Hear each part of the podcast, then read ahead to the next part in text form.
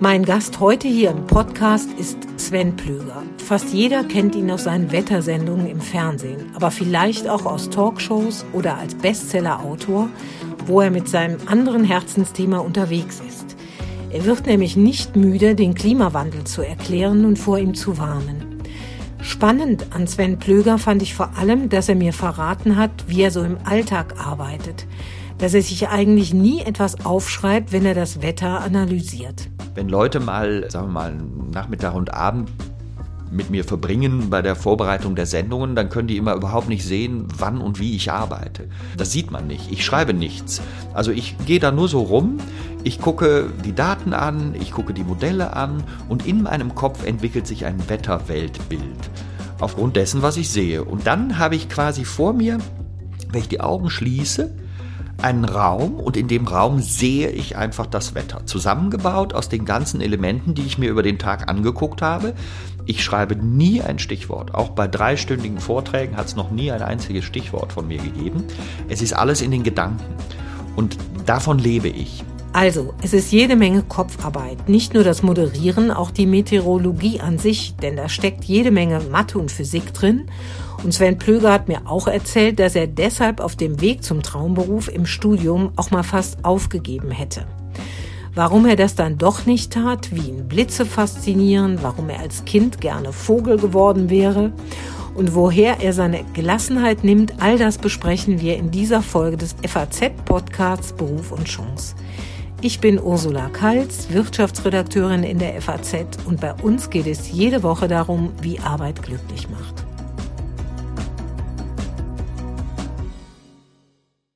Alle reden übers Wetter und allen voran Meteorologe Sven Plöger, den ich hier im FAZ Tower im grauen Frankfurt ganz herzlich begrüße. Schön, dass Sie da sind, Herr Plöger. Hallo, Frau Karls. Einen wunderschönen guten Tag. Und es ist nicht nur grau. Wenn ich nach unten gucke, dann liegt da tatsächlich noch ein bisschen Novemberschnee. Herr Plöger, ich bin ja froh, dass Sie Zeit gefunden haben, denn Sie sind ja ausgebucht mit Vorträgen, habe ich gelesen, bis Ende Juni 24. Gerade kurz bevor wir losgelegt haben, hat Phoenix angerufen, möchte sie für eine Runde im Fernsehen haben. Morgen sind sie in Bonn zu einem Vortrag. Also, Sie sind ein ganz gefragter Mann. Warum? Unter anderem darf ich so sagen, weil Wetter sich ja längst vom öden Smalltalk-Thema vollkommen emanzipiert hat und in die vorderste Linie der Aufregerthemen katapultiert hat. Wir sind mitten im Klimawandel und der entwickelt eine Rasanz, die besorgniserregend ist. Und Sie, Herr Plöger, darum sind Sie auch ein Kandidat, mein Wunschkandidat hier, sind oh, ja jemand, ja, ist wirklich so. Sie sind ja nicht, werden ja nicht müde darauf hinzuweisen und tun das aber mit einer großen Verbindlichkeit. Wie Ihnen das gelingt, darüber werden wir später sprechen. Aber ich gehe mal in die Vollen. Uns interessiert schon alle, was wollten Sie denn als Kind werden? Astronaut, Feuerwehrmann? ja, ich wollte Pilot werden. Also ah, ich hatte immer schon, immer schon diesen, diesen Blick nach oben. Das ist, glaube ich, wenn man Meteorologe später wird, gar nicht so verkehrt. Und ich habe ganz am Anfang meiner Zeit ich muss drei Jahre alt gewesen sein. Meine Eltern haben das damals also aufgeschrieben. Die haben immer so Zettel gemacht, was meine Schwester und was ich so erzählt haben mhm. als Kinder und so. da waren sehr lustige Sachen dabei. Unter anderem hat mich mein Vater als Dreijähriger gefragt, und als Dreijähriger sollte man ja mal anfangen zu reflektieren. Ja, was, was möchtest du später beruflich mal machen? Ja. Und ich soll geantwortet haben, ich möchte Vogel werden. Also heute weiß ich, man kann nicht Vogel werden, aber dieser Drang, da irgendwo da hoch zu wollen, fliegen zu wollen, den Blick von oben haben zu wollen, den Himmel sehen zu wollen, das war alles immer schon drin. Ich habe so eine Art Wettergehen und das hat sich dann so über die Zeit weiterentwickelt. Gab es denn so ein richtiges Erweckungserlebnis, an das Sie sich erinnern? Also Blitz, Donner, Hagel, offenbar mögen Sie diese Naturgewalten. Ja, ja, also sobald was passiert am Himmel, bin ich begeistert. Das ist übrigens bis heute erhalten geblieben. Ja. Ich habe das als, glaube ich, fünfjähriges Kind schon gehabt und mhm. jetzt bin ich ja älter als fünf. Also 56. 56. Da hat man schon einen Sprung gemacht. Mhm. Aber diese kindliche Freude über alle Wetterereignisse, sofern niemandem etwas passiert, das mhm. ist natürlich das klar. Ist die Voraussetzung. Das ist die Voraussetzung. Okay. Das ist weiterhin da. Also auch gerade so dieses die Ästhetik eines Unwetters wahrnehmen. Nochmal, wenn niemandem was passiert. Aber wenn man da die Wolken sieht, also ein Cumulonimbus capillatus incus, das ist die hochaufreichende Gewitterwolke mit dem Amboss. Sie fehlerfrei ähm, hin. Ja, ich habe ja wie gesagt Respekt. 51 Jahre lang geübt, bis ich okay. jetzt in diesem Alter bin. Cumulonimbus capillatus incus oder Altocumulus translucidus perlucidus. das ist übrigens die Schäfchenwolke, wie manche umständlich sagen. Das kriege ich auch noch fehlerlos über die Lippen. Das ist jedenfalls das, was mich immer schon begeistert hat. Und der Blick darauf, der Blick auf Unwetter, auf Extremwetter und dann natürlich irgendwann also als Kind diese Situation, wie ich auf dem Balkon stand, das ist mir immer noch präsent. Wenn ein Gewitter kam, wir hatten einen Balkon, der war nach Westen ausgerichtet und jetzt kam das Gewitter und ich guckte natürlich zu jedem Blitz und ich musste auch bis zum Ende des Gewitters jeden Blitz mitbekommen haben. Also ich war dann in der Schule am nächsten Tag untauglich, aber ich hatte alle Blitze mhm. gesehen. Ne? Und ich habe auch all diese Kinderbücher über Wetter verschlungen also mindestens eine Milliarde Mal gelesen gefühlt und ich konnte alles sagen, was da drin steht, habe es auch denen erzählt, die es gar nicht wissen wollten. Ich war da okay. sicher etwas anstrengend, aber die Begeisterung war vorhanden und das hat sich dann weiterentwickelt und mein Erweckungserlebnis, wenn man das so nennen ja. will, in Sachen Klima wurde später mal der große Orkan Lothar am zweiten Weihnachtsfeiertag 1999 ähm, wo ich gesehen habe, wie ein Drittel des Waldes vor meiner Nase einfach umgekippt ist und ich über Kräfte nachgedacht habe, über Naturkräfte und möglicherweise die Beeinflussung durch uns. Und dann hat es Klick gemacht. Und deswegen ist mein Hauptthema, was früher immer das Wetter war, das ist es auch weiterhin, vor allen Dingen auch das Klima geworden und die Vermittlung. Ich würde trotzdem noch mal gerne etwas zurückgehen. Also Ihr Lieblingswetter, das haben Sie uns ja quasi erklärt, wenn es blitzt, kracht und donnert. Ja, es muss was passieren. Es genau. muss was passieren. Ich habe aber auch so romantisch irgendwie gelesen, Sie mögen das, Sie mögen Nebel.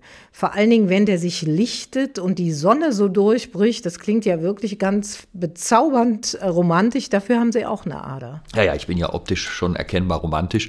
Äh, aber nein, ich, ich, ich, ich habe wirklich. Wie das denn? Das müssen Sie äh, manche, manche und manche hat schon gesagt, also meine romantischen Möglichkeiten halten sich in Grenzen. Das stimmt aber gar nicht. Meine Frau kann das auch ein bisschen beurteilen. Wenn etwas mich wirklich begeistert, dann kriege ich auch mal so ein, so ein Feeling. Und tatsächlich Nebel selber, also wenn man dick in der Nebelsuppe ja. steckt, dann äh, bin ich nicht ganz euphorisch. Aber genau an der Stelle, wo sich Nebel auflöst, wenn man jetzt mal kurz sich hineindenkt in so eine typische herbstliche Lage, die Sonne kommt raus zwischen den Nebelfetzen.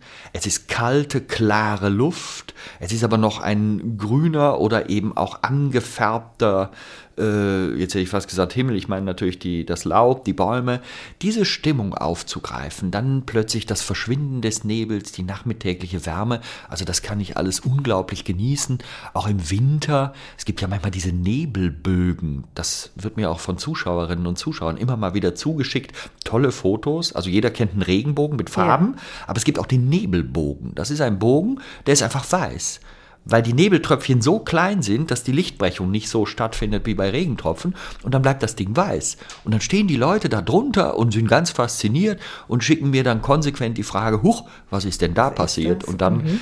versuche ich das natürlich auch zu beantworten. Klären Sie die nicht auf. Aber Sie haben ja jetzt schon vorgeführt, das heißt, einerseits ist das diese Schönheit des Wetters, aber Meteorologie, das ist schon irgendwas Kompliziertes, denkt der Laie, ne? was mit Physik, können Sie uns in wenigen Sätzen mal beschreiben, wie dieses Studium abgelaufen ist oder was dieses Studium lehrt? Ja, also ein Meteorologiestudium ist tatsächlich ein sehr naturwissenschaftliches Studium. Meteorologie übersetzt heißt ja Physik der Atmosphäre. Es heißt weder Wolken gucken noch Wettervorhersage machen. Das ist ein Teilgebiet, also die Synoptik, die mhm. Zusammenschau. Dann schaut man sich an, wie das Wetter in den nächsten Tagen wird. Das war immer schon gedanklich mein Schwerpunkt, aber im Studium, um Diplom-Meteorologe zu werden, übrigens ist der Meteorologe nicht geschützt. Kleiner Tipp für alle Zuhörerinnen und Zuhörer. Nee, jeder, der von sich selbst behauptet, er oder sie sei Meteorologe oder Meteorologin, ist das dann auch. Das heißt also, ich kann jetzt den Podcast hören, ja. habe mich aufgeschlaut mit der Nebelbank, kann da ein bisschen gescheit drüber einherschwatzen und kann sagen, ich bin Meteorologin. Es ist wie bei Ihrem Beruf, Sie sind Journalistin, das darf auch jeder von das sich darf behaupten. Jeder von sich behaupten. Und deswegen lege ich immer einmal Wert, nicht weil es so toll ist, dass ich ein Diplom geschafft habe, aber ich lege immer einmal Wert darauf, dass Diplom-Meteorologe kommt, weil das zeigt erst, aha, das ist einer, der das mal studiert hat. Mhm. Und weil Sie danach gefragt haben, ja. äh, was kommt vor? Physik der Atmosphäre kann man sich vorstellen. Mhm. Man muss die Dinge beschreiben und wie beschreibt man Vorgänge in der Physik mit Hilfe der Mathematik. Mhm. Und tatsächlich gibt es viele Menschen, die da durchaus mal auf Kriegsfuß mitstehen, also das Lösen nichtlinearer Differentialgleichungssysteme, um mal Freude hier auf diesem Podcast zu machen und den weiteren Verlauf. Das ist tatsächlich komplex und das muss man lernen. Wenn man das aber begriffen hat, dann kann man die Dinge quantifizieren. Und das ist nicht nur für die Wettervorhersage wichtig. Also ich muss ja wissen, wie entwickelt sich es, warum, wo, welche Temperaturen, welche Bewölkung, welche Niederschlagsmengen und so weiter. Sonst bin ich im immer nur blumigen. Mhm. Das heißt, diese Klarheit sich zu verschaffen und das natürlich nachher auch in die Klimamodelle zu übertragen, weil auch da müssen wir quantifizieren. Wenn wir vernünftig mit dem Thema umgehen wollen, Klammer auf, das tun wir im Moment nur sehr beschränkt, Klammer wieder zu, dann bedeutet das, dass wir die Ergebnisse der Modellrechnungen nachher nutzen müssen, um daraus Konsequenzen für die verschiedenen Regionen zu ziehen. Aber erstmal wieder zurück zum mhm. Studium. Es ist tatsächlich so, dass es natürlich spannend ist, dass in den ersten vier Semestern praktisch überhaupt keine Meteorologie vorkam. Das war nur Physik und Mathematik und ich war dann schon sehr erschöpft und wollte dann auch schon mal abspringen. Meine Eltern haben gesagt, nee, nee, mach mal zu Ende, Diplom schon nicht falsch. Und das habe ich dann auch ernst genommen, habe weitergemacht und dann im Hauptstudium kommen ganz tolle Sachen. Das Praktikum, also wirklich mal praktisch Dinge zu machen, eine Station aufzubauen und, und irgendwie zu schrauben und alles so mal mit den Händen zu machen. Die Erkenntnisse dann zu verschriftlichen und äh, ja, sich mit wirklich meteorologischen Themen zu befassen. Ich war nachher im Bereich der Tropenmeteorologie tätig, habe die wahrscheinlich niemandem bekannte Madden-Julian-Oszillation angeguckt. So eine Schwingung in den Tropen und habe das mit den Modellergebnissen verglichen, damals in den ja, frühen 90ern, schon einen Augenblick her, habe dadurch dann auf der großen Cray des Deutschen Klimarechenzentrums in Hamburg arbeiten dürfen, also selbst programmieren einen Großrechner. Das ist spannend und man macht auch lustige Fehler am Anfang.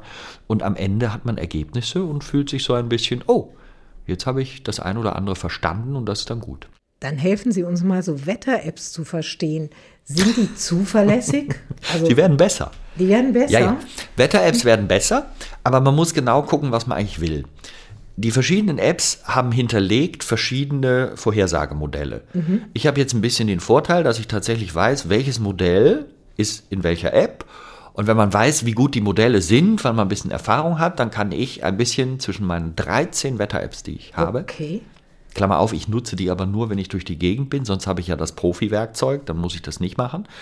Aber wenn ich die dann nutze, dann weiß ich schon, aha, bei dieser Wetterlage ist es besonders günstig, diese App zu nehmen. Und dadurch werde ich dann im Schnitt vielleicht ein bisschen besser als jemand, der das nicht weiß. Aber insgesamt, die Apps werden besser die Rechenleistung wird besser, die Modelle werden besser, die Ideen dahinter werden besser.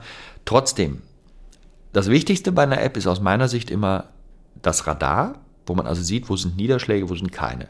Wenn man dann im Idealfall noch weiß, wo man selber ist, das ist ein wichtiger Punkt. Ja, ich habe ich habe schon Leute gesehen, die guckten da drauf und wussten aber nicht, wo sie sind. Und dann ist es natürlich schwer zu wissen, wo das Regengebiet bezogen auf einen selbst dann unterwegs ist. Also da würde ich Ihnen jetzt nicht widersprechen. Ne? Aber, aber wenn ich, wenn ich gerade noch ja. sagen darf, der zweite Punkt mhm. ist ja, dann gibt es ja diese typischen Vorhersagen, da ist dann ein Symbol und eine Niederschlagsmenge und äh, ja, so genau. irgendwas. Mhm. Und da muss man eben immer wissen, was dahinter steckt. Erstens, von Tag zu Tag wird die Geschichte ungenauer. Drei Tage, sage ich immer, kann man gucken, taugt. Mhm. Nach hinten muss man sehr viel Glück haben. Man kann das ausprobieren, wenn man einfach mal den letzten, oft sind ja zwei Wochen mit einem Symbol in einer unglaublichen Eindeutigkeit da drauf. Wenn man mal den letzten Tag nimmt und jeden Tag wieder guckt, wie dieser Tag natürlich dann nach vorne springt, bis er stattfindet, mhm. dann wird man sehen, wie stark sich Symbol und Temperaturen oft verändern. Das ist einfach die typische Ungenauigkeit. Und dadurch, dass bei der App der einordnende Meteorologe fehlt, also der, der einem erklärt, wie sind die Zusammenhänge. Okay. Ich finde das immer also sehr wichtig. Wir leben da in so einer Art Schnipselwelt. Mhm. Man kriegt die Info, die Info, die Info, weiß aber nicht immer, was man damit tun soll. Mhm. Und dann kommt da oft durcheinander. Deswegen mein Rat, Radar überprüfen, ob es gut ist und gucken. Oftmals geht es dann weiter in die Modellwelt, dass man auch ein bisschen Prognose schauen kann, wie die Niederschlagsgebiete sich entwickeln, die Symbole für drei Tage gucken und danach sehr, sehr kritisch dem gegenüberstehen. Dann kann man Apps eigentlich sehr schön benutzen. Und dieses Nebeneinander, ich sehe die zum Beispiel in meinem Job als Fernsehwetterfrosch, ja. Diplom-Meteorologe, was ja nur noch ein kleiner Teil meiner Tätigkeit ist. Aber für mich selbst ist das Klimathema, auch durch meine Bücher, durch meine Vorträge, durch meine Dokumentationsfilme, die ich dazu gemacht habe, mit tollen Teams, natürlich längst in den Mittelpunkt gerückt. Da werden wir auch gleich hinrücken. Aber eins muss ich einfach fragen, weil mich das so umtreibt. Sie haben sich ja zu einer Marke gemacht. Also Stichwort, Sie haben so eine Freude am Formulieren. Einer hat mal geschrieben, also ein Zeitredakteur, der hat mal geschrieben, sie haben eine ulkige Freundlichkeit. Das finde ich ein bisschen unverschämt, aber irgendwie stimmt es ja. Sie mögen Menschen, sie mögen nicht nur Wetter, sie mögen Menschen. Aber diese Formulierung, diese Formulierungskunst, stimmt das denn, was ich über Sie gelesen habe, dass Sie wirklich nicht von Teleprompter ablesen? Also das erscheint mir so als Laie, weil so lebendig, glaube ich, kann man das gar nicht ablesen. Aber wie habe ich mir das denn vorzustellen im Studio? Also Sie recherchieren das Wetter, machen sich da schlau und dann treten Sie vor die Kamera, haben Sie einen Stichwortzettel oder haben Sie das vorher ausformuliert? Wie geht das? Lassen Sie uns mal da teilhaben. Und ich wüsste natürlich auch gerne ein bisschen, ist das Naturbegabung, ist das Training? Kann man das lernen, auch als Laie so frei zu sprechen? Fangen wir mal so an. Also ich kann gar nicht lesen. Deswegen lese ich auch nicht. Nein, Scherz. Natürlich kann ich lesen. Aber auf dem Teleprompter das alles zu schreiben, ich wüsste überhaupt nicht, was ich da schreiben soll. Das Lesen wirkt dann verkrampft, mhm. ungelenk. Wenn ich mich dann auch noch in die, zu der Karte umdrehe, wieder zurück, hätte ich längst die Zeile verloren. Also das ist alles aus meiner persönlichen Sicht Blödsinn, sondern es muss einfach im Kopf was stattfinden. Und das macht eine Geschichte.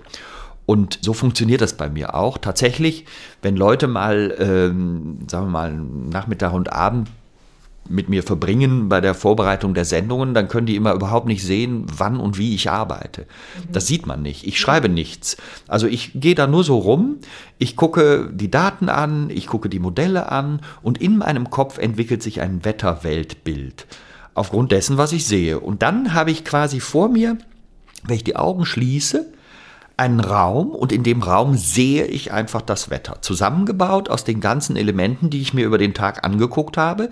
Natürlich immer kombiniert mit einer Kommunikation mit den Kollegen. Ich habe dann noch einen weiteren Meteorologen neben mir. Wir machen das also mit Vier-Augen-Prinzip. Und dann gibt es natürlich noch ein größeres Team. Wir können dann auch mal in Austausch kommen. Es gibt eine Grafik, es gibt eine Regie, es gibt natürlich auch eine EDV, damit alles um mich rum auch läuft. Das ist keine One-Man-Show. Das ist ein tolles Team. Und am Ende ist es aber so, ich schreibe nie ein Stichwort. Auch bei dreistündigen Vorträgen hat es noch nie ein einziges Stichwort von mir gegeben. Es ist alles in den Gedanken. Und davon lebe ich. Die Idee ist einfach, schönen guten Abend zum Wetter im Ersten zum Beispiel zu sagen. Das macht Sinn, wenn man das Wetter im Ersten macht. Und alles dann kommt frei, weil ich aber auch eine Idee habe. Und was man beim Sprechen, beim Freisprechen tatsächlich können muss, ist denken und sprechen zu einem verschiedenen Zeitpunkt. Also das ist so ein bisschen so, wie ein Klavierspieler mit beiden Händen was Verschiedenes macht. Das heißt, ich spreche und mein Gedanke ist so 20, 25 Sekunden voraus. Und da überlege ich mir, was die Zielsetzung ist.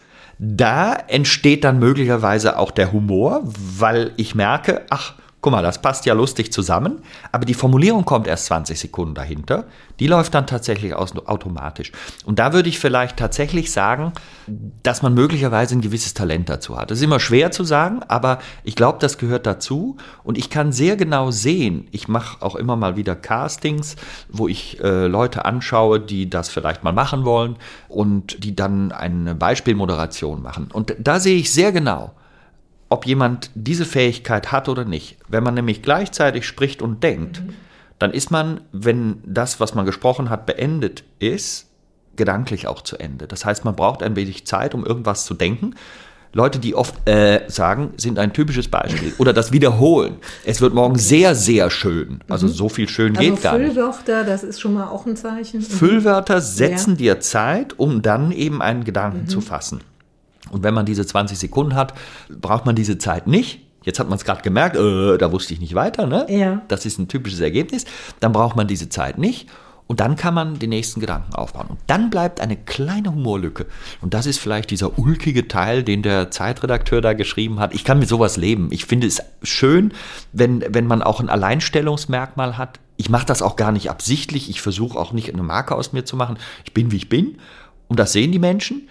Und weil ich bin, wie ich bin und die Freude dran habe, muss ich auch nicht selber mich irgendwie verstellen. Klappt das. Das Schlechteste Mhm. wäre ja in den zwei Minuten, wo man etwas macht, komplett anders aufzutreten, als man sonst ist. Ja, dafür- das ist auch nicht authentisch. Sie sind ja wirklich jemand, der den Finger in die schwerende Wunde des Klimawandels legt.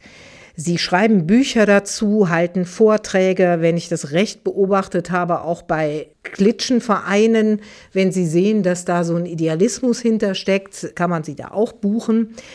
Jüngstes Buch, jüngster Bestseller, zieht euch warm an, es wird noch heißer. Ist ja ein knackiger Titel, habe ich gestaunt, weil Ironie geht ja oft sehr schief, wissen wir im Journalismus, aber Sie machen das. Und ich habe die Unterzeile da gelesen, extra Kapitel Wasserstoff und Kernfusion. Und es ist ja schon bemerkenswert, dass Leute das da nicht abschreckt, sondern dass die da zu lang so ein Buch kaufen. Keine leichte Kost, trotzdem ein Bestseller. Herr Plöger, was ist denn, haben Sie ein Schlüsselerlebnis gehabt? Erstmal Erweckungserlebnis, Lieblingswetter, jetzt aber ein Schlüsselerlebnis, wo Sie gedacht haben, ich muss den Leuten die Augen öffnen, wir haben wirklich eine rasante Klimakrise. Ja, definitiv. Ich hatte es dir eben schon mal angedeutet. Das Ja. war dieser Sturm Lothar 1999, zweiter Weihnachtsfeiertag. Wir hatten unglaubliche Windgeschwindigkeiten. Ich habe 179 Kilometer pro Stunde erlebt. Das ist sehr viel. Ne? Also wenn man mal Auto fährt über die Autobahn, 180 und hält die rüber aus dem Fenster, dann merkt man, oh, es ist windig. Sollte man übrigens nicht machen. Schon gar nicht als Brillenträger, ist gefährlich. Aber grundsätzlich Ja. ist das ein unglaublicher Winddruck. Winddruck wächst quadratisch. Ne? Also 300 Kilometer pro Stunde ist nicht dreimal so viel wie 100, sondern drei zum Quadrat, also neunmal so viel wie 100. Deswegen spürt man bei Windzunahme auch irgendwann, dass es einen einfach umpfeffert. Und genau das habe ich dort gesehen. Ja. Ich habe auf den Wald geschaut und ein Drittel des Waldes ist umgefallen. Im ersten Moment kommt natürlich so ein Wow, ich war dabei. Und im zweiten Moment kam dann bei mir, oh, das sind ja unglaubliche Kräfte. Und du bist ja unglaublich klein. Wie klein sind wir Menschen überhaupt? Und wie groß können wir möglicherweise aber wirken, wenn wir alle zusammen Dinge tun, die wir nicht sollten? Acht Milliarden mal wenig Emissionen gleich viel Emissionen.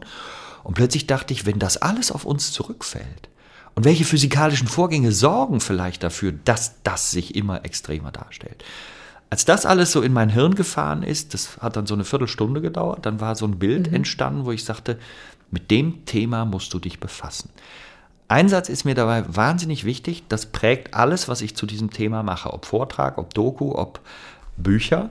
Und tatsächlich freue ich mich, die letzten drei waren alle Bestseller, was für mich bedeutet, dass da Interesse an diesem Thema besteht. Das Wichtigste ist für mich, ich bin weder Missionar noch Ideologe noch Klimaaktivist, sondern ich möchte übersetzen. Ich möchte Wissenschaft, und die ist hier echt schwer, Naturwissenschaft mit sehr viel Physik und sehr viel Mathematik ist echt schwer, übersetzen in verständliche Sätze für jedermann oder jede Frau, so dass man am Ende vielleicht einen Schritt weiterkommt im Verständnis der Sache. Und wenn man eine Sache wirklich verstanden hat, dann wird es auch einfacher, Haltung einzunehmen. Weil ich glaube, wir brauchen, was dieses Thema angeht, mehr Haltung. Wenn wir uns darauf beruhen und äh, zurückziehen, zu sagen, na ja, also ich mache ja schon so viel oder ich würde etwas tun, aber jetzt müssen erstmal die anderen und hier läuft was schief und da läuft was schief und deswegen muss ich mich erstmal zurücklehnen und abwarten. Das ist keine Haltung, sondern das ist ein Problem für uns alle irgendwann am Ende. Und diese Haltung zu generieren, ohne dass ich oktroyiere, weil das ist, glaube ich, auch ein Problem der, äh, der Politik wenn wir den Menschen sagen, du musst dies oder jenes tun, dann entsteht so eine Art pubertärer Widerstand bei uns Menschen. Mhm. Da können wir gar nichts für. Das ist automatisch so. Und den sollten wir nicht aufbauen, sondern abbauen. Und das bedeutet Verständnis für die Sache, Haltung einnehmen und dann aber auch natürlich eine Bereitschaft generieren. Lothar, ja, das habe ich schon mitgenommen. Ähm, aber trotzdem machen Sie uns doch mal etwas Angst oder Angst, dann ich stelle das ganz sachlich die Frage, wie sehen denn in Ihrer Prognose die Winter und die Sommer in, sagen wir mal, in zehn Jahren aus? Denn ja. diese Unaufgeregtheit, das, das schätzen, glaube ich, viele an Ihnen. Mhm. Sie wollen ja durch Fakten überzeugen, tun das auch, aber trotzdem. Also die Verdrängungskapazitäten von Menschen, die sind ja gigantisch, wenn man gerade sich das Klima so anguckt oder unseren Umgang damit. Winter, Sommer in zehn Jahren, würden Sie sich darauf einlassen? Naja, also es ist immer so, es gibt ja sehr viele Klimamodelle, die uns zeigen, in welche Richtung das läuft ich will jetzt gar nicht irgendwie über 20 verschiedene Modelloutputs mhm. sprechen. Ich will es vereinfachen. All die Dinge, die wir jetzt zuletzt erlebt haben, die uns Sorge gemacht haben, die uns beschäftigt haben. Es gibt ja Gründe, warum mhm. man immer mehr über dieses Thema spricht und nachdenkt. Talkshows sind voll davon, Podcasts sind voll davon, die Politik ist voll davon. Aber trotzdem übersetzen wir das noch nicht in ein vernünftiges Handeln. Aber all diese Dinge, die da letztendlich stattfinden, finden deswegen statt, weil der Klimawandel haptisch wird. Wir fühlen die Sachen, die uns die Wissenschaft, wenn man mal zurückguckt, vor 30, 40 Jahren in der Entwicklung gesagt hat.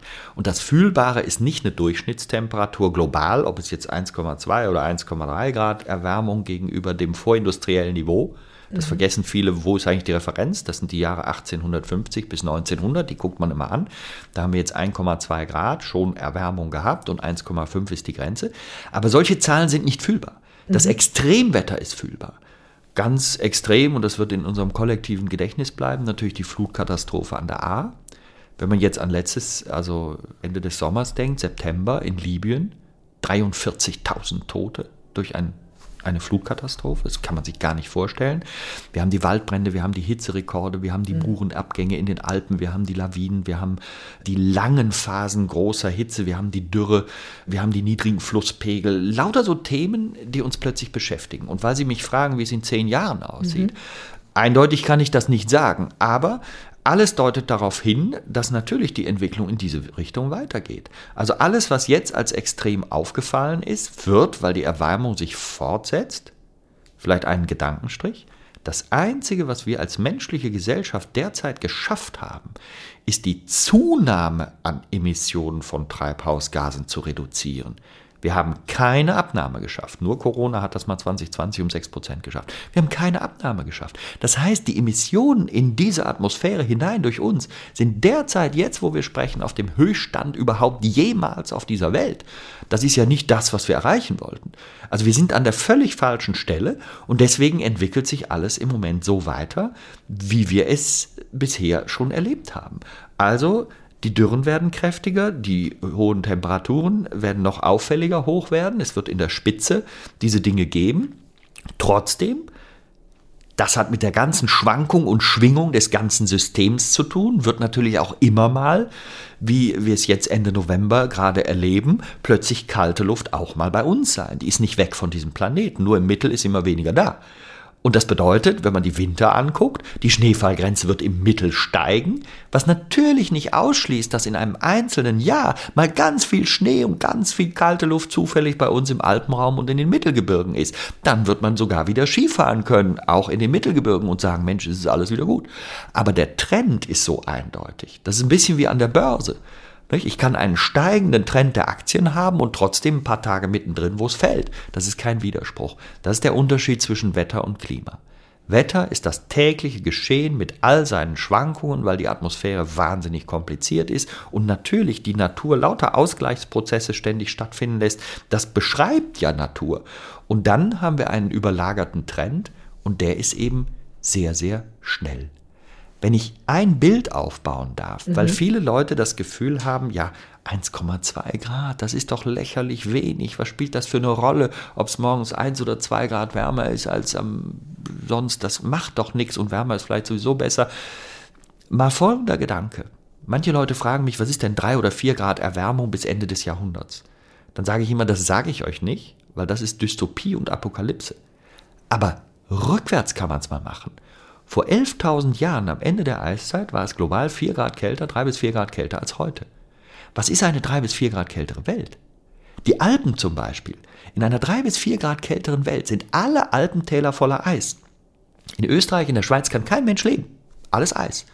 Berlin einige hundert Meter unter Eis in einer drei bis vier Grad kälteren Welt. Das ist auch für den politischen Alltag ganz anders als heute. Das ist so mit Skandinavien, zwei bis drei Kilometer unter Eis. New York, anderthalb Kilometer unter Eis. Man kann also sagen, drei bis vier Grad kälter macht eine vollkommen andere Welt als die heutige. Und wenn eine drei bis vier Grad kältere Welt mit der heutigen nichts zu tun hat, dann hat eine drei bis vier Grad wärmere Welt mit der heutigen nichts zu tun. Punkt. Und das ist vielleicht noch als letzter Satz dazu wichtig. Die Natur hat 11.000 Jahre gebraucht für diese Veränderung und wir schicken uns als menschliche Gesellschaft durch unser Handeln das machen wir nicht absichtlich und böse, aber durch unser Handeln, was eben ist, wie es ist, an diesen Prozess auf 100 Jahre zu beschleunigen. 11.000 versus 100. Und das ist der Unterschied zwischen natürlichem Klimawandel, den es immer schon gegeben hat und auch weitergeben wird, und dem, was wir jetzt aktuell erleben. Es geht viel schneller. Wenn mal so ein Klimaforschungsleugner kommt und einem sagt, ja, Klimawandel, was soll denn das? Hat es früher doch immer schon gegeben, als es uns Menschen noch gar nicht gab. Dann muss man sofort antworten, ja, Sie haben recht, aber der war nie so schnell. Und das ist der Unterschied. Aber das, was Sie jetzt schildern, Herr Plöger, mit Verlaub gesagt, das finde ich schon apokalyptisch. Ja, wenn Sie das auf dieses Eisthema sozusagen übersetzen, damit es ein bisschen erträglicher ist. Trotzdem, Sie sagen, man muss eine Haltung entwickeln. Trotzdem staune ich um mich herum, wie hartnäckig manche Menschen das ausblenden. Also vielleicht auch noch so einen kleinen Exkurs. Ich komme, man hört es ja an meiner Stimmfärbung, nicht aus Bonn wie Sie, sondern aus Aachen. Und zwölf Kilometer schöne Fahrt durch den Wald liegt Stolberg. Das war ein schönes kleines Städtchen irgendwie in einem Tal. Da war ein kleiner Fluss, der ist über die Ufer getreten, Flutkatastrophe. Ich würde sagen, es war vergleichbar wie mit den Bildern aus dem Ahrtal. Aber man hat den Eindruck, die Leute, die nicht gerade deren kleines Häuschen da nicht abgesoffen ist, und abgesoffen meine ich nicht despektierlich, sondern man sah es ja wirklich stündlich, wie es absauf. Die haben das schon präsent, dieses Thema, aber ich kenne auch Nachbarn, die freuen sich ganz naiv darüber, dass sie jetzt Palmen im Garten haben die brutzeln auf ihrer Terrasse, fahren mit dem Auto fünf Minuten Wege und blenden das aus. Und wenn man die darauf anspricht, dann kommt das, was sie auch immer sagen. Wir hatten immer schon Klimawandel, alles hysterisch. Und in China bauen sie ja Kohlekraftwerke. Die bösen Chinesen. Also, kurzum, wie kommt man denn zu so einer Haltung? Wie kriegt man denn die Unbelehrbaren? Also ich könnte natürlich auch ein bisschen rheinisch sprechen, weil ich ja in Bonn geboren bin ne, auch aufgewachsen. ja, das, das ist natürlich auch immer schön, das hört man natürlich gerne.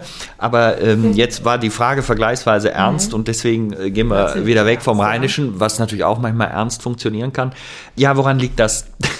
also ich sage manchmal, wir brauchen eigentlich fast weniger Klimaforscher und Wissenschaftler als Psychologen, die uns mal da auf die Sprünge helfen. Der Klimawandel findet auf einer falschen Zeitskala statt. Er findet statt auf einer Zeitskala, auf der wir nicht können. Es geht ja hier um Jahrzehnte, es geht um eine schleichende Veränderung, es geht um Prozesse, die vielleicht sogar nach einem eigenen Ableben noch eine Rolle spielen. Mhm. Und die können wir oft in der Bedrohung nicht zuordnen. Und das ist tatsächlich evolutionär bedingt. Und das finde ich hochinteressant. Wie hat die Evolution uns Menschen erfunden? als Lebewesen, die, wenn eine konkrete Bedrohung da ist, in der Lage sind, irgendwie sich zu schützen. Ich will das als Beispiel machen. Man kennt das Säbelzahntiger-Beispiel. Ja. Heute gibt es nicht mehr so viel Säbelzahntiger, aber man könnte konkret bedroht werden, wenn der Säbelzahntiger früher gekommen ist dann war es aus evolutionärer Sicht gut, wenn man schnell weglaufen konnte. Mhm. Damit man schnell weglaufen kann, muss man die eigenen Kräfte vorher sparen. Das heißt, wir neigen dazu, Gewohnheitstiere deswegen zu sein, weil jede Verhaltensänderung, jedes Neudurchdenken einer Situation immer Kräfte erfordert oder jedes Handeln frühzeitig, bevor die Bedrohung da ist, die eigenen Kräfte verbraucht. Also die Evolution lehrt, sei Gewohnheitstier. Deswegen haben wir auch alle den inneren Schweinehund. Ne? Ich gehe morgen joggen, das sage ich dann morgen, jeden Tag. Genau. Das ist der Grund. Das hält, uns, mhm. das hält uns in einer Ruhe und diese Ruhe mhm. führt dazu, dass wir Energie und Kräfte sparen. So, und jetzt kommt die Bedrohung des Klimawandels, die übersetzt folgendes heißt. Irgendwann wird irgendjemandem, irgendwo, irgendwas passieren. Passieren. Na toll.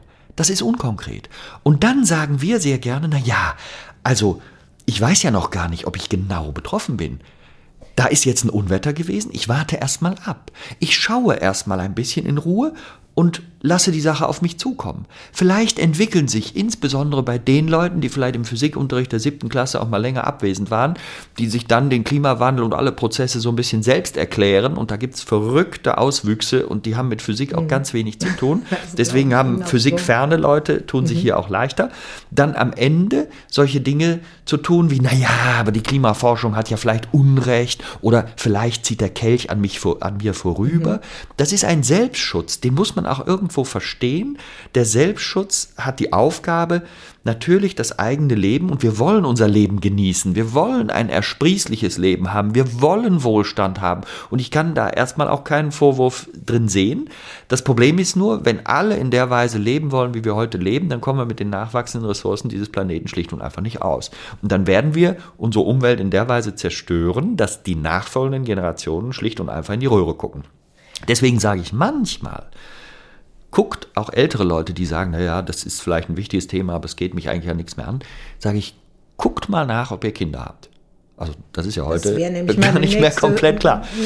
es, geht, es geht wirklich um die Fragestellung, habe ich Kinder oder Enkel? Und dann kann es sein, dass das eigene Verdrängen dieses Themas möglicherweise ein bisschen zurückhaltender stattfindet und man sagt, okay, niemand sagt doch zu seinen Kindern, dir soll später mal schlechter gehen als mir. Ah, da muss man sich schon gerade sehr gestritten haben und dann geht das auch schnell wieder weg. Man sagt besser oder gleich gut. Aber im Moment tun wir alles dafür, dass es denen schlechter gehen wird. Und das muss klar werden. Trotzdem, diese Schutzbehauptungen gehören zu uns dazu. Das ist eben genau dieser evolutionäre Punkt. Deswegen muss man Haltung entwickeln.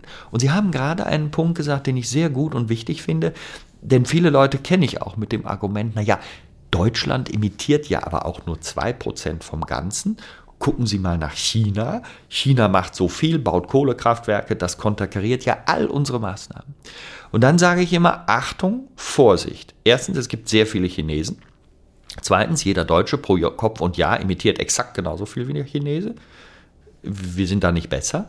Und drittens, ein zentraler Punkt. Natürlich, China hat große Emissionen. Aber wir Deutschen, es gibt 194 Länder auf diesem Planeten und wir Deutschen stehen auf Platz 7. Das heißt also, 187 Länder emittieren weniger als Deutschland. Wenn wir also sagen, unser Anteil ist so fürchterlich gering, dass er keine Rolle spielt, dann können die 187 Länder hinter uns das mal ganz sicher auch sagen. Und dann stehen da zusammen 188 Länder und rufen, wir sind's nicht. Also das ist man schon stark im Schildbürgerbereich, weil alles zusammen macht fast 50 Prozent aus. Und ich habe neulich mal zu China gesagt, die haben 30 Prozent der Gesamtemissionen. Teilt euch und 15 gleich große Länder dann hat jedes Land 2% und ihr könnt wie Deutschland sagen, wir sind es auch nicht. Und wenn nachher alle zusammenstehen und sagen, wir sind es nicht, dann haut das nicht hin. Das ist ein Additionsproblem. Es ist ein globales Problem, alle spielen zusammen und deswegen braucht es das Bewusstsein, 2% ist nicht wenig, sondern viel. Letzter Satz, einfache Vorstellung. Wenn, runden wir es kurz mal gedanklich auf, 194 ist so krumm, sagen wir mal, es sind 200 Länder und 200 Länder und jedes Land würde 2% wie wir imitieren wollen, dann käme ja 400 raus. Wir können aber nur 100% imitieren. Dividiert durch 200 ist 0,5. Also ein Land mit 0,5 ist eigentlich an seiner Obergrenze. Klar, Länder sind verschieden groß, haben verschieden viele Leute, aber am Ende ist es global die Grenze. Also 0,5 ist bereits die Höchstgrenze und deswegen ist 2 nicht wenig, sondern viel. Und dieses Gefühl, das müssen wir auflösen, dass jeder an seiner Stellschraube dreht und arbeitet, weil einfach nur zu sagen, die anderen müssen und deswegen kann ich weitermachen, wenn das 8 Milliarden Menschen sagen, dann geht die Sache einfach in die Hose. So klar müssen wir sein, deswegen plädiere ich immer dafür und deswegen sage ich manchmal auch so Sachen, Sie haben einmal gerade eben gesagt, angstmachend. Ich möchte nicht Angst machen, aber ich möchte die Welt auch nicht schönreden. Mhm. Wir brauchen kein Schönreden mehr. Für sowas haben wir keine Zeit. Klarheit und dann nach vorne gucken nach vorn gucken. Deswegen gibt es denn niederschwellige Tipps? Was kann denn wirklich jeder von uns tun? Wir haben natürlich ein Aufregerthema. Ich, ich will das aber jetzt hier nicht verplempern, die, unsere kostbare Zeit damit. Also Bahnbashing, ja, also Sie sind leidenschaftlicher Bahnfahrer. Ich bin hier heute Morgen auch wieder mit der Bahn angekommen, ein bisschen frustriert, weil ich wirklich eine satte Verspätung eingefahren habe oder ich habe sie nicht eingefahren, ich habe sie warten lassen, wirklich nicht schön. Ja, aber der Kaffee war gut, also alles gut. Das, das finde ich nett, dass Sie das sagen, Herr Blöger. Sie waren ja auch unfassbar freundlich. Aber man muss also schon wahnsinnig Leidensbereitschaft haben, um mit der Bahn zu fahren. Sie haben halt so nett gesagt, das ist mehr so ein Fahrplan, den sehen Sie mehr als Vorschlag. ja, das habe ich neulich hab ich im Interview gesagt. Der Bahnfahrplan ist mehr ein Vorschlag als ein Fahrplan. Da muss im Moment viel nachgeholt werden, was man in den 90ern kaputt gespart hat. Das ist auch nicht erfreulich. Trotzdem glaube ich, die Bahn ist eine sehr gute Lösung. Sie gibt mir auch viel Zeit, wenn ich in der Bahn sitze. Dann kann ich arbeiten, kann mal nachdenken, kann mal dösen, kann mal schlafen, kann mal lesen. Das wird alles nicht empfohlen, wenn ich selber Auto fahre. Das heißt also, beim Autofahren vergeht für mich viel mehr Zeit ja. und ich stehe im Stau und bin auch nicht schneller. Natürlich, die Pünktlichkeit ist ein Riesenproblem und das sagen die Leute ja auch zu Recht. Mich macht das auch manchmal wahnsinnig, aber meine Lösung ist im Moment, nimm es als Challenge, bleib ruhig, nimm zwei Züge früher, wenn du einen Termin hast, gestalte deinen Tag so entschleunigt, dass das trotzdem geht, nehme deinen Rechner mit, arbeite irgendwo, ich kann überall sitzen und irgendwas tun und dann habe ich die Zeit wieder drin. Deswegen halte ich das alles aus. Es gibt ein paar neue Züge, die sind wirklich richtig schön. Da kann man sich reintrauen. Insofern sehe ich es positiver als manche äh, Leute. Aber am Ende brauchen wir an ganz vielen verschiedenen Stellschrauben tatsächlich eine Veränderung und gleichzeitig die Einsicht darüber, dass natürlich politische Maßnahmen der Rahmen darüber sind. Also wir werden als Gesellschaft alleine das nicht das lösen nicht können. Mhm. Wir brauchen Rahmenbedingungen, dürfen aber jetzt nicht den Fehler machen, dass wir hingehen und sagen, naja, jetzt warten wir mal, bis die Politik die Rahmenbedingungen fertig hat und dann werden wir aktiv, sondern es muss parallel funktionieren, möglicherweise auch die Wirtschaft, die Politik an einigen Stellen hinter sich herziehen, weil erkannt wird, womit man in Zukunft Geld verdienen kann. Das wird immer ein Thema bleiben, da muss man realistisch bleiben. Und im Grunde genommen ein ganz einfacher, banaler Satz. Der müsste auf der globalen Ebene gelöst werden, aber das ist schwer bei der derzeitigen geopolitischen Lage, die keine Freude macht, an keiner Stelle im Moment. Das ist doch das, wir müssen doch erreichen, dass derjenige, der die Umwelt verschmutzt, nicht reicher werden darf als der, der die Umwelt sauber hält. Wir brauchen die Rahmenbedingungen, die genau das fördern und nicht das Gegenteil. Weil im Moment wird das Falsche gefördert, weil wir bestimmten Dingen keinen Preis geben. Und wenn dieser Preis nicht vorhanden ist, dann ist es immer gut, irgendwelche Bestände zu umgehen. Und bei den vielen Menschen, die es leider immer noch gibt, die das Thema für nicht so wichtig erachten, die aber möglicherweise sehr geschäftskräftig sind, kommt dann am Ende das raus, was wir beobachten. Und das muss verhindert werden. Und die laden sie auch nicht ein, unterstelle ich mal, oder? Tatsächlich, das ist eines der Probleme. Ich erreiche natürlich die Leute, die für dieses Thema schon irgendwie offen sind. Ich glaube aber, das Wichtige ist zu verstehen, dass es sehr viele Menschen noch gibt, die bei der Thematik unsicher sind. Deswegen sage ich ja, ich will Wissenschaft übersetzen okay. und nicht missionieren, mhm. weil die unsicheren Teile der Gesellschaft zu überzeugen, aber mit Inhalten zu überzeugen, nicht mit einer Ideologie zu überzeugen. Das ist die wichtige Aufgabe. Eine Gesellschaft muss Unsinn, fachlichen Unsinn in der Lage sein, zurückweisen zu können. Das äh, ist heutzutage nicht immer der Fall. Also ich könnte einen Vortrag halten, der dauert 20 Minuten und ich beweise in diesem Vortrag, dass es keinen Klimawandel gibt. Das könnte ich machen. Und dann würde ich ganz viele Leute davon zu überzeugen. Das heißt, es kommt am Ende also wahnsinnig gut darauf an, dass man die Dinge richtig, dass man die Dinge sachlich erzählt, dass man auch Unsicherheiten, die wir haben. Wir wissen nicht alles zu 100 Prozent. Das gehört zur Wissenschaft dazu. Ich finde das im Deutschen ein tolles Wort, Wissenschaft. Also muss man dann mit den Fs aufpassen hinten, aber äh, da wird etwas geschaffen. Das heißt, das zu sehen, das zu kommunizieren, auch schlau zu kommunizieren, nicht ständig den Untergang, Dystopie und Apokalypse so zu kommunizieren, dass ganz viele Leute sagen, naja gut, dann lohnt sich ja sowieso nicht mehr was zu machen, dann können wir gleich aufgeben. Das ist ja der schlechteste Weg. Also wie kann ich auch mutmachend agieren, ohne aber vorher die Welt schön zu reden?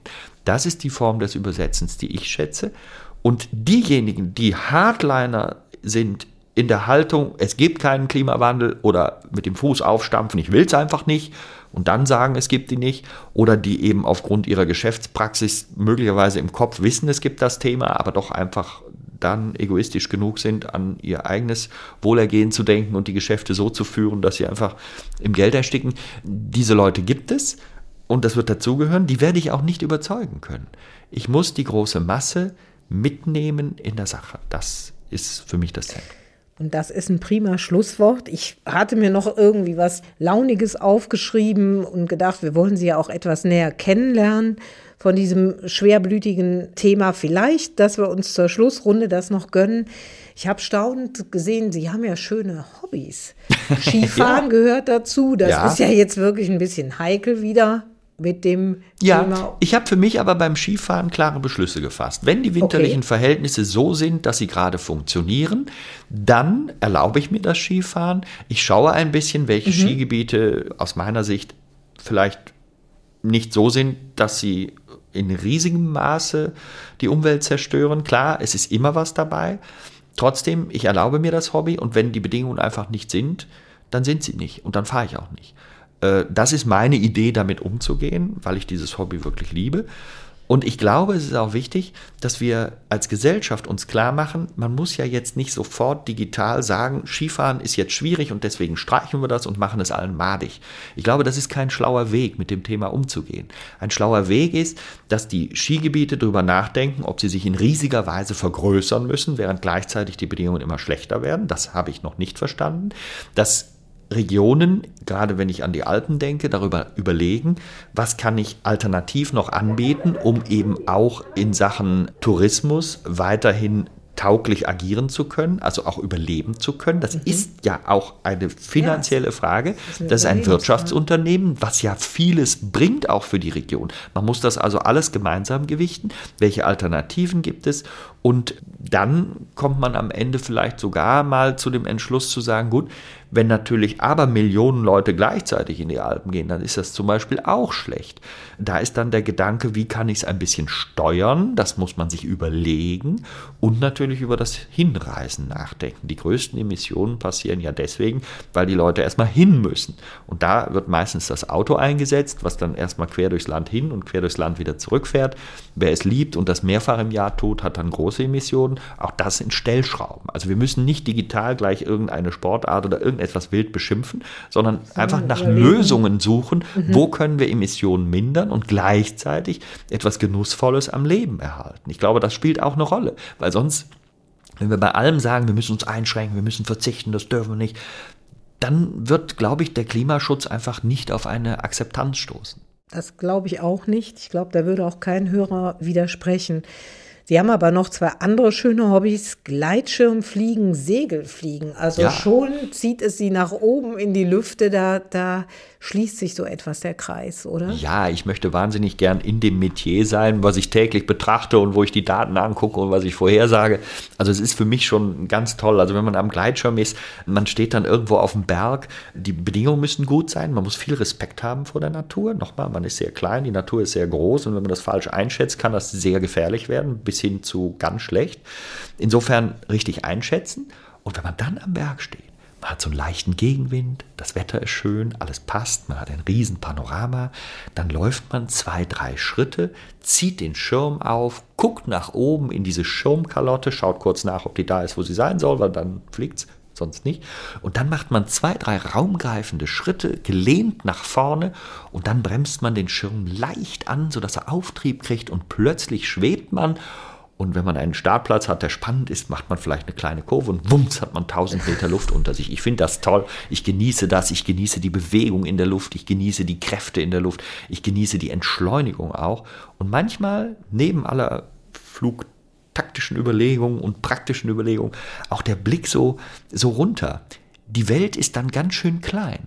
Und für mich ist das immer so ein Punkt, wo ich sage, die Dinge, die mir manchmal im Alltag so groß erscheinen, auch Probleme, die manchmal sehr groß erscheinen, die es aber eigentlich nicht sind, wenn man sie richtig reflektiert, werden beim Fliegen plötzlich kleiner. Also nach jeder Landung, Happy Landings sagen die Flieger immer zueinander, nach jeder Landung habe ich das Gefühl, hey, ich bin jetzt eine Runde erholter, entspannter, Ruhe mehr in mir und kann dann vielleicht eine Bahnverspätung wieder besser aushalten. Also es gehört alles irgendwie zusammen und ich glaube, eine, eine gewisse Grundzufriedenheit im Leben ist kein Nachteil oder sogar ein Vorteil. Und das ermöglicht einem dann wieder an anderen Stellen vielleicht gewisse Aktivitäten dann auch äh, zu machen. Dann darf ich mich ganz herzlich bedanken, Herr Plöger, dass Sie uns mitgenommen haben auf diese Reise, wirklich durch diese Wetterphänomene, aber auch, dass Sie diese ernsten Themen so beherzt angesprochen haben. Und Sie können wirklich sehr anschaulich, finde ich, das schildern. Man hat ja selber das Gefühl, man könnte eine Runde mitgleiten. Ganz herzlichen Dank. Wenn Arbeit Freude macht, also das Motto unserer Sendung, unserer Reihe, unseres Podcasts ist durch Sie wirklich mehr als erfüllt worden. Ich darf mich bedanken, darf mich auch bedanken bei meinen Kollegen in der Regie, bei äh, Kevin Gremmel und David Brucklacher, Angelika Fey in der Redaktion. Und wir freuen uns, wenn Sie nächste Woche Montag wieder einschalten, wenn wir uns darüber unterhalten, wie man Freude bei und an der Arbeit haben kann. Vielen lieben Dank. Ja, liebe Frau Karls, vielen Dank auch von meiner Seite. Es hat mir viel Freude gemacht. Auch von meiner Seite natürlich auch Dank an Regie und alles drumherum. Viel Freude mit dem Wetter und ob es Weihnachten dann weiß wird oder nicht, werden wir sehen.